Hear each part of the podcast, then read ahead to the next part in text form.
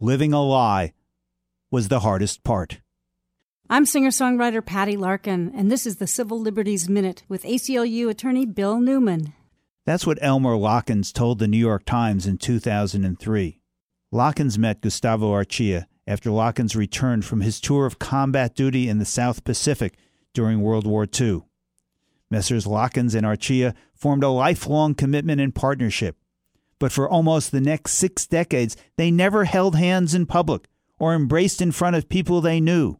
To their family, they were Uncle Gus and Uncle Elmer. No one asked, and no one told.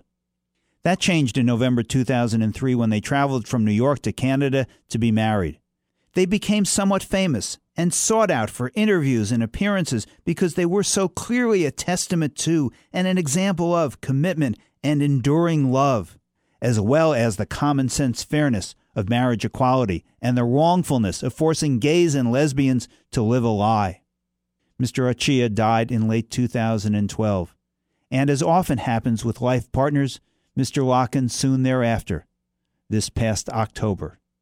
Gustavo Archilla was 96, Elmer Lokkins, 94. The Civil Liberties Minute is made possible by the American Civil Liberties Union because freedom can't defend itself.